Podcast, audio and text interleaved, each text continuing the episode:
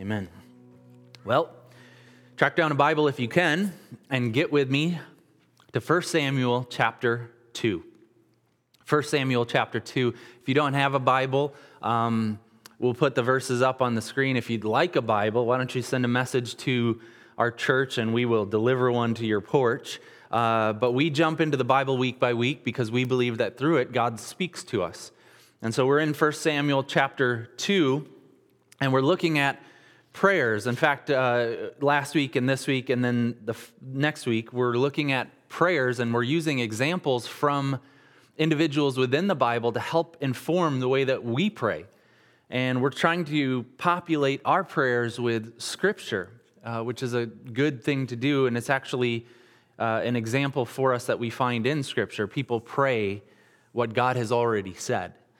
And so we're looking at 1 Samuel chapter 2, and it's the prayer of a woman named Hannah, which is very appropriate for us on Mother's Day because Hannah was an individual who was married to a man who had two wives. Now, this is one of those instances where the Bible describes something, it doesn't prescribe something. So it describes that this man was married to Hannah and Peninnah, and it's not saying that was a great idea, but it caused conflict. And so Hannah was unable to conceive, she was barren.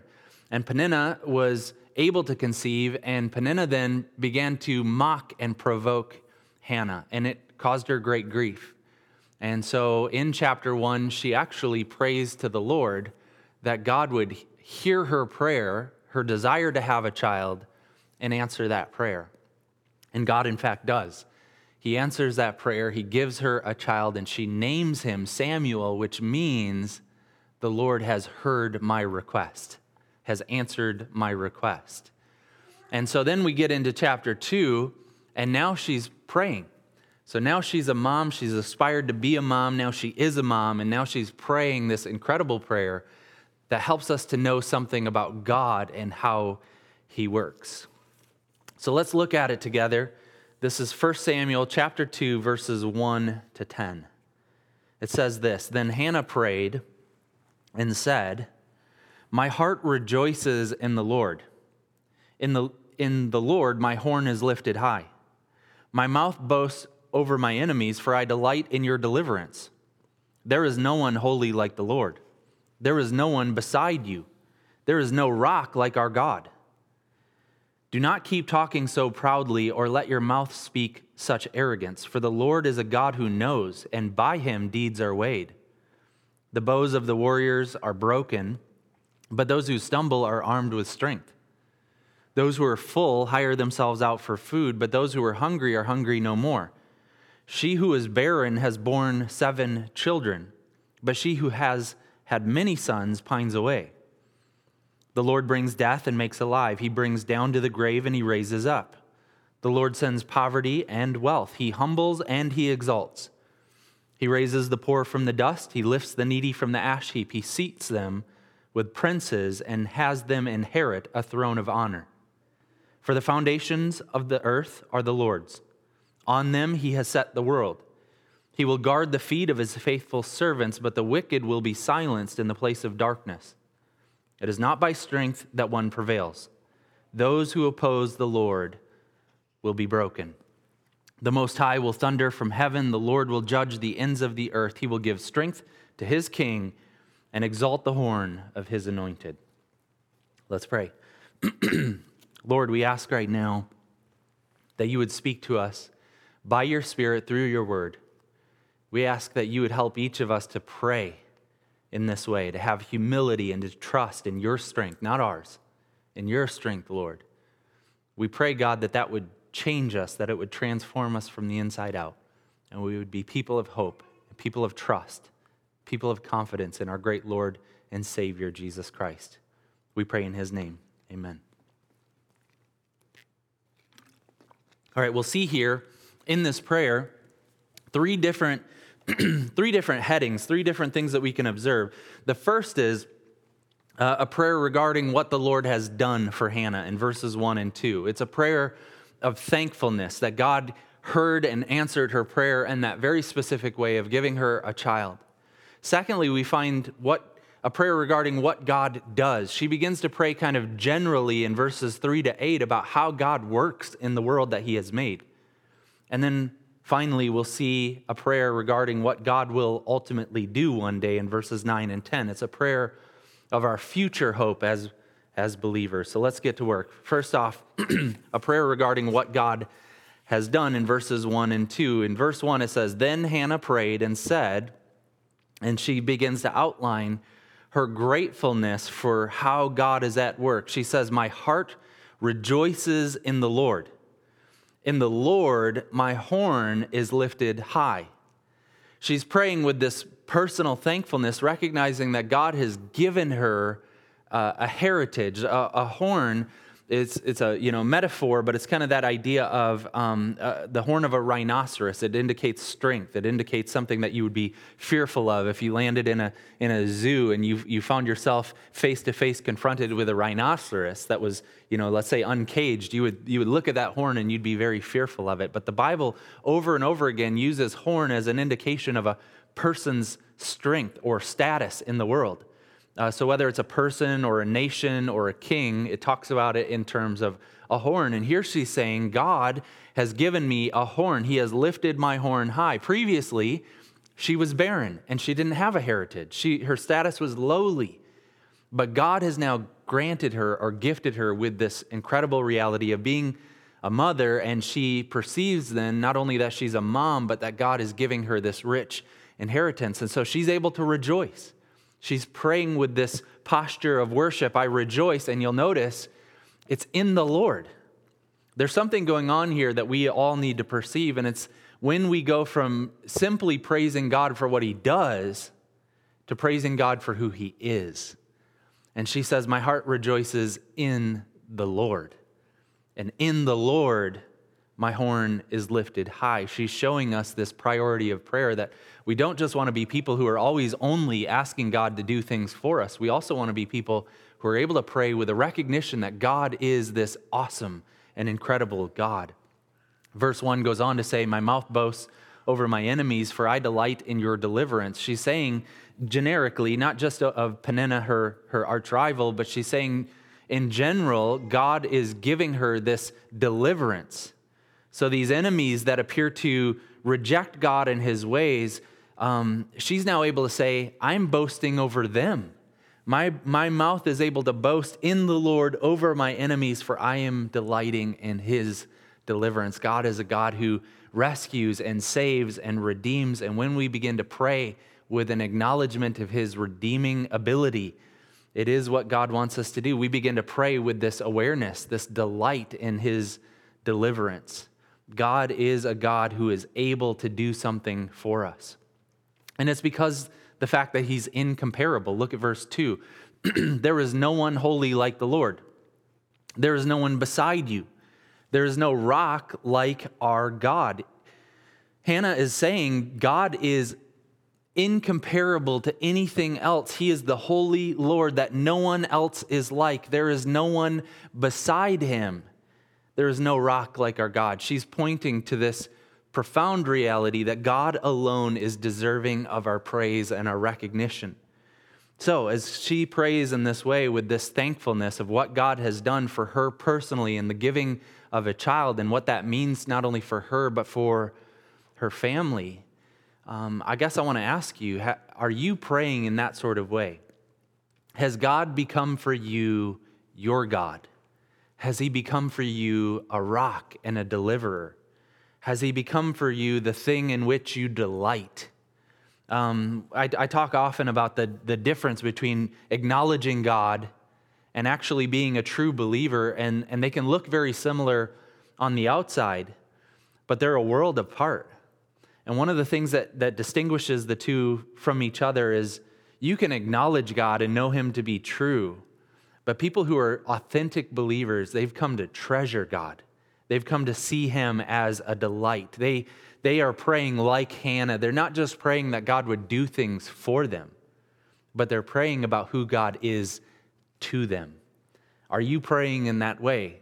Not just saying, God, I hope that you'll look after me in this season of COVID 19. I hope that you'll financially provide for me and my family, or I hope that you'll um, you know, open the economy back up so my business is able to survive through this season, not just praying to God for certain things, which God is capable of doing, but begin praying to God on the basis of who He is. He is a deliverer, He is a rock, He is unlike anyone else in all the world. He alone is God. So I hope that you would learn to pray that way, praying for who God is, not just what God can do. Secondly, we find in this prayer a section where she prays about what God does in general in verses 3 to 8. it's a prayer about how God works in the world. And basically, there's a theme that emerges, and it's the theme that, if we could use biblical language from another place, it's the theme that God opposes the proud, but he gives grace to the humble. So she is acknowledging in her prayer her own condition of humility and how God has given favor to her. And she acknowledges that that's generally how God works in the world. Let's look at it. It says in verse 3 Do not keep talking so proudly or let your mouth speak such arrogance. For the Lord is a God who knows, and by him deeds are weighed. She's saying, Be careful about boasting in your own strength and might. Don't be so proud of your own autonomy. Don't be so arrogant as to think that it's your strength that has put you in the position that you're in. For the Lord is a God who sees and he weighs the matters of the heart. He's, he's looking, he's examining, and one day he'll reveal all these things to be true. And the thing that he gives preference toward is humility, it's neediness, it's dependence upon him.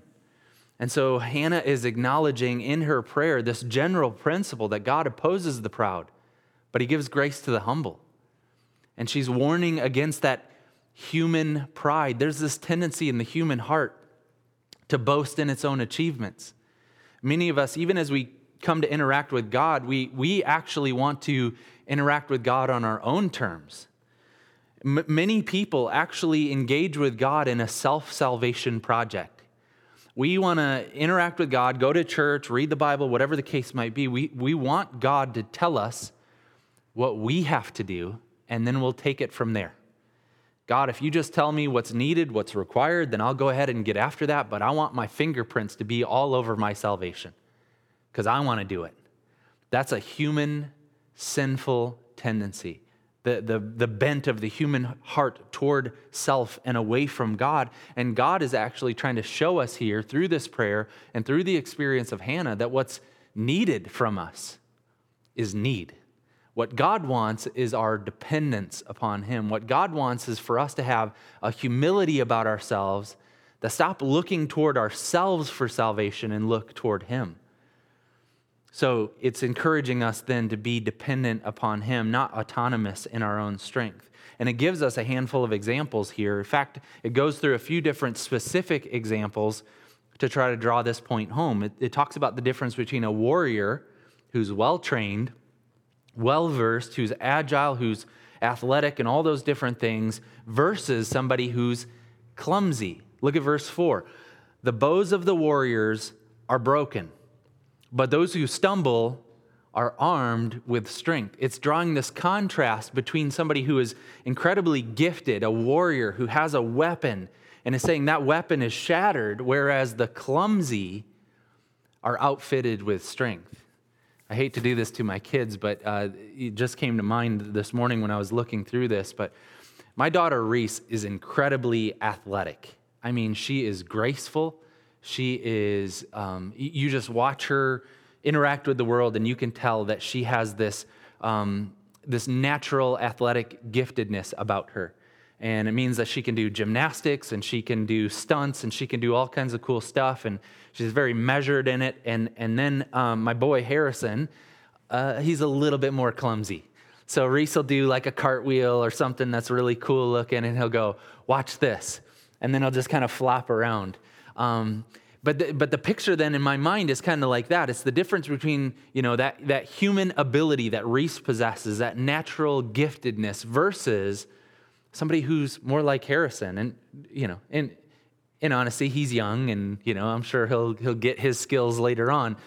But it's giving us this contrast between those who are naturally strength, you know, somebody you would look at and you'd say they have strength, they have might, they have ability, versus somebody that's clumsy, that you wouldn't want to be on the front lines of your military campaign. And it's saying that the bows of the warriors are broken, but the clumsy, the clumsy, those who are needy, those who don't have that natural giftedness, they're the ones outfitted with strength. Secondly, you see this contrast between the well fed and the hungry. It says in verse 5 those who are full have to hire themselves out for food, but those who are hungry are hungry no more. Again, it's, this, it's showing this picture that those who, from a worldly point of view, appear to be well off, they find themselves in the kingdom of God, finding themselves exactly turned on their heads. That while they were, were once satisfied, while they were once full, while they were once well fed, now they find themselves to be hungering. And those who were hungry now are being well fed. So again, it's this idea that in the kingdom of God, it's, it's, it's an upside down kingdom that God gives preference to the lowly, that He outfits the lowly with strength and with um, you know, satisfaction and with what they need, and those who are well off on their own find themselves to be lacking. All right, it also gives a comparison between a large family versus those who are barren, unable to conceive. Look at the end of verse 5. She who is barren has borne seven children, but she who has had many sons pines away. Now, this is the experience of Hannah herself. She's acknowledging this was what I was going through. Peninnah had all these kids and she was mocking me, and I was barren, and, and now God has turned that on his head. One who was once full of children is now pining away, and one who, uh, who was once barren now has this complete and full family. That is the principle that's being outlined here that God opposes the proud, but he gives grace to the humble. So, the main theme then in, in this prayer is that it shows up in verse 9, but it's put like this it's not by strength that one prevails. That God is showing us here through the prayer of Hannah that it is actually in our neediness that God outfits us with his strength and his provision. And the truth is, what Hannah is praying here and what her experience is, as some commentators have pointed out, really it's a microcosm of the entire storyline of 1st and 2nd Samuel, which is also a mini picture of the entire Bible. What Hannah goes through here really shows us these themes that begin to get drawn out through the rest of 1st and 2nd Samuel. Here's what it is it's not by strength that one prevails. It's when somebody relies upon God and what God can do that they truly find what they needed all along. So later on in, in, in the story of 1st and 2nd Samuel, you'll hear about a, they needed a king, they needed a leader. The current leadership was awful. Eli and his two sons were a bunch of bums and they were misleading the people of God. And so they were looking for a spiritual leader. And a dude named Saul happens to outshine everybody else. In fact, they talk about him being incredibly strong. They talk about him being incredibly handsome. They talk about him being taller than all of his peers, that he's a, that he's a head length taller than anybody else. And they look at him and they say, Here's our king. Look at this incredible specimen of humanity. And they appoint him to be king. And what do we find this one who was exalted at the end of the story in 1st and 2nd Samuel? We find him cast down. Then another king comes on the scene. His name is David. He's the smallest in his tribe. He's the youngest, smallest, most insignificant. So when they were looking for somebody to replace Saul, all of the other brothers get presented before the prophet Samuel, and they don't even bother to bring David out. He's a shepherd boy. He's the smallest. He's so insignificant. You never want to consider him to be the leader of the people. And what does God say? That's my guy.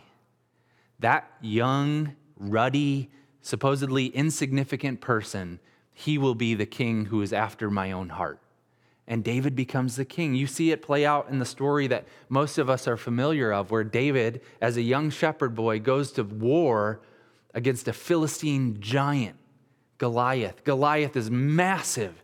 And they talk about him and they detail his his, his armor and his javelin and all this different stuff that he has. And he's just this formidable opponent that's so frightening that the entire army of the Israelites are quaking in their boots, they're shaking in their boots, and they're freaking out. And David comes along and he says, Who is this bum? I'll go fight him right now. And they look at David and they say, Who are you? You're a shepherd boy. You're not even a warrior. But David goes to battle against him, and, and you find him saying in chapter 17 of 1 Samuel, verse 45, he puts it like this He's fighting Goliath, and all he's got is his shepherd gear.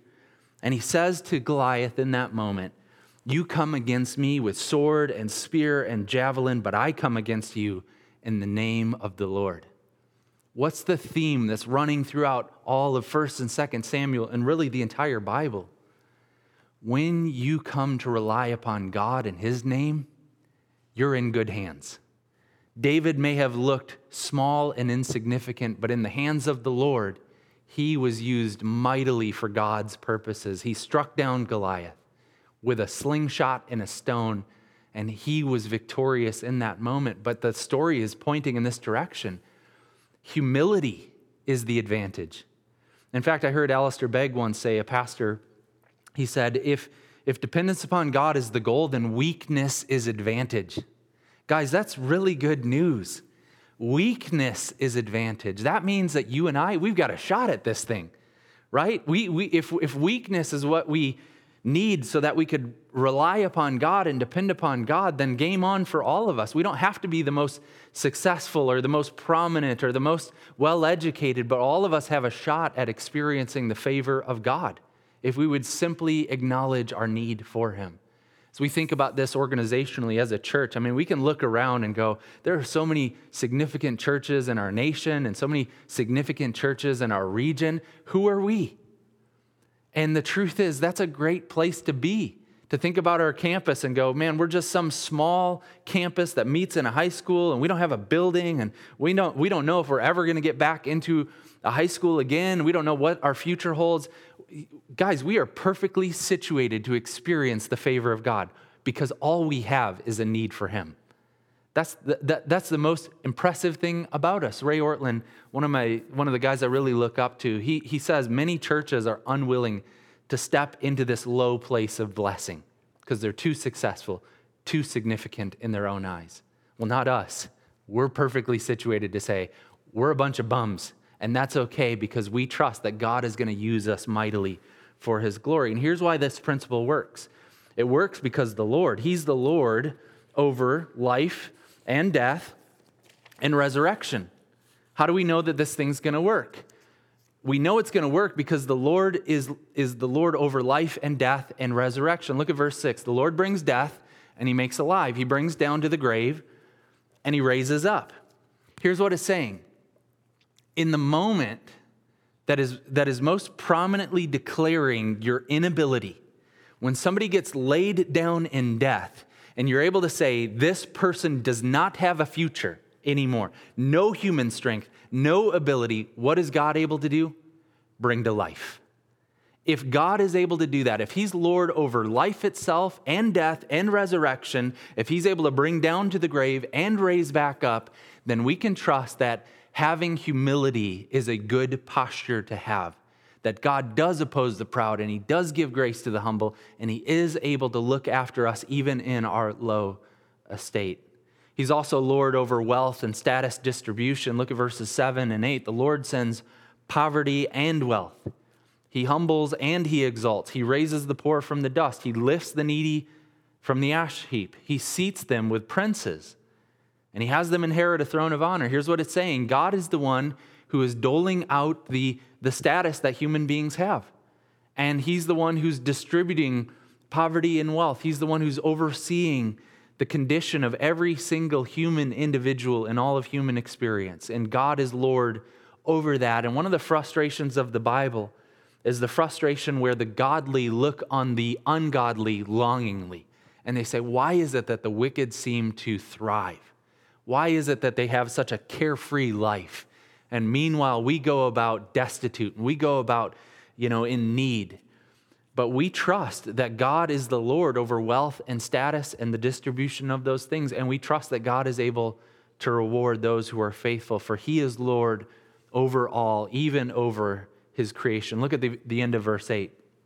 For the foundations of the earth are the Lord's, and on them he has set the world. So we can trust that this principle that Hannah is praying about will come true. He's actually rigged the entire thing to work this way. that, that it would humble the proud and it would exalt the humble. So when we pray, let's go low. Let's go low. Let's acknowledge our neediness. Here's the third thing that we find in this prayer it's a prayer toward what God will ultimately do in verses 9 and 10. It's a prayer about the future reality. God will look after his own. Verse 9, he will guard the feet of his faithful servants. But the wicked, they'll be silenced in the place of darkness, or as other translations say, in the place of Sheol. It's saying that God one day ultimately is going to bring the wicked down. They're going to be silenced. They're boasting now. They're boasting in their rebellion against God and in their well being and in their strength and in their own might and ability. But one day the wicked will be silenced in the place of Sheol. But God is able to guard the feet of his holy ones. He's able to look after and care for those who hold fast to him, who humble themselves and rely upon him for his goodness and his grace toward them for strength is not the way. It is in our clinging to God that we experience the goodness of God. Look at verse 9. It's not by strength that one prevails. Those who oppose the Lord will be broken. We don't look at our own might or ingenuity or creativity. We look to the Lord, and those who oppose the Lord will experience rejection from Him. They will be broken. So we want to be a people who are praying and recognizing one day all of this is going to come true. And we're going to hold fast to God in the meantime, but God is coming to judge the earth. Look at verse 10. The Most High will thunder from heaven, the Lord will judge the ends of the earth. It's telling us about this future hope that we have that God is going to come back. The Most High will thunder from heaven, and He's going to bring about His judgment. And the way the Bible uses that word judgment is to say that he's going to make all things right, that he's going to judge the earth, to set things as they ought to be, to bring about his justice in the earth. And so we pray in that direction, acknowledging that God is going to come from heaven and he is going to judge the ends of the earth. He's going to lay everything bare. He's going to expose everything and bring it into the light, and he's going to make all things right. So we pray with that confidence and that hope, knowing that God is coming to judge the earth. And finally, it's a prayer about what God is ultimately going to do in the installation of his king. Look at verse 10. He will give strength to his king and exalt the horn of his anointed. Now, you know, in the immediate future, it's talking about David. David's going to come and he's going to be established on the throne and he's going to rule the people wisely, and that's going to result in their blessing and their benefit and and on all kinds of good things. He's going to give strength to this king and exalt the horn, and he's going to be anointed and all of that. But we also recognize that's not the end of the story. And that's not the entire fulfillment of this promise of, of, of, what God is going to do. God is ultimately one day going to install his king, the Messiah, Jesus Christ. That the Lord is going to be uh you know, installed. He's the anointed one who's going to be exalted and, and exalted in such a way that every knee is going to bow and every tongue is going to confess that he is Lord. That, that King Jesus is one day going to come back and going to make all things right again. And so we pray with that sort of confident hope. We pray, obviously, about what God has done for us personally. We pray about what God is doing in the world, but we also want to pray about what God is ultimately one day going to do when his son returns, when Jesus returns and makes all things new. And so I hope that you begin to pray in that direction, praying that Jesus would come, that Jesus would come, and that the justice of God would prevail in the earth, and that this King, Jesus, would display his strength and be exalted in all the earth. And I hope that's true not only as we pray toward the future, but I hope it's true in your heart today that He is exalted on His throne, the throne of your heart, and you are worshiping and praising Him, living for His glory. So let's pray right now about Him. Lord, we ask that everyone who's watching this morning and everyone who will watch later, that everyone who's hearing my voice would come to see Jesus as the King of the universe and that we would pray with a deep humility, relying and trusting in, in what He's done for us, not in our own strength, but in His strength. In the name of the Lord, we believe that we will be victorious. In the name of the Lord, we believe that we will experience salvation. In the name of the Lord, we believe that you are at work for our good. And so we trust you. And Lord, we, we, we put aside this tendency in each of our hearts to trust in our own strength. And we ask, God, that you would replace that with a trust in Jesus Christ. We pray in his name. Amen and amen.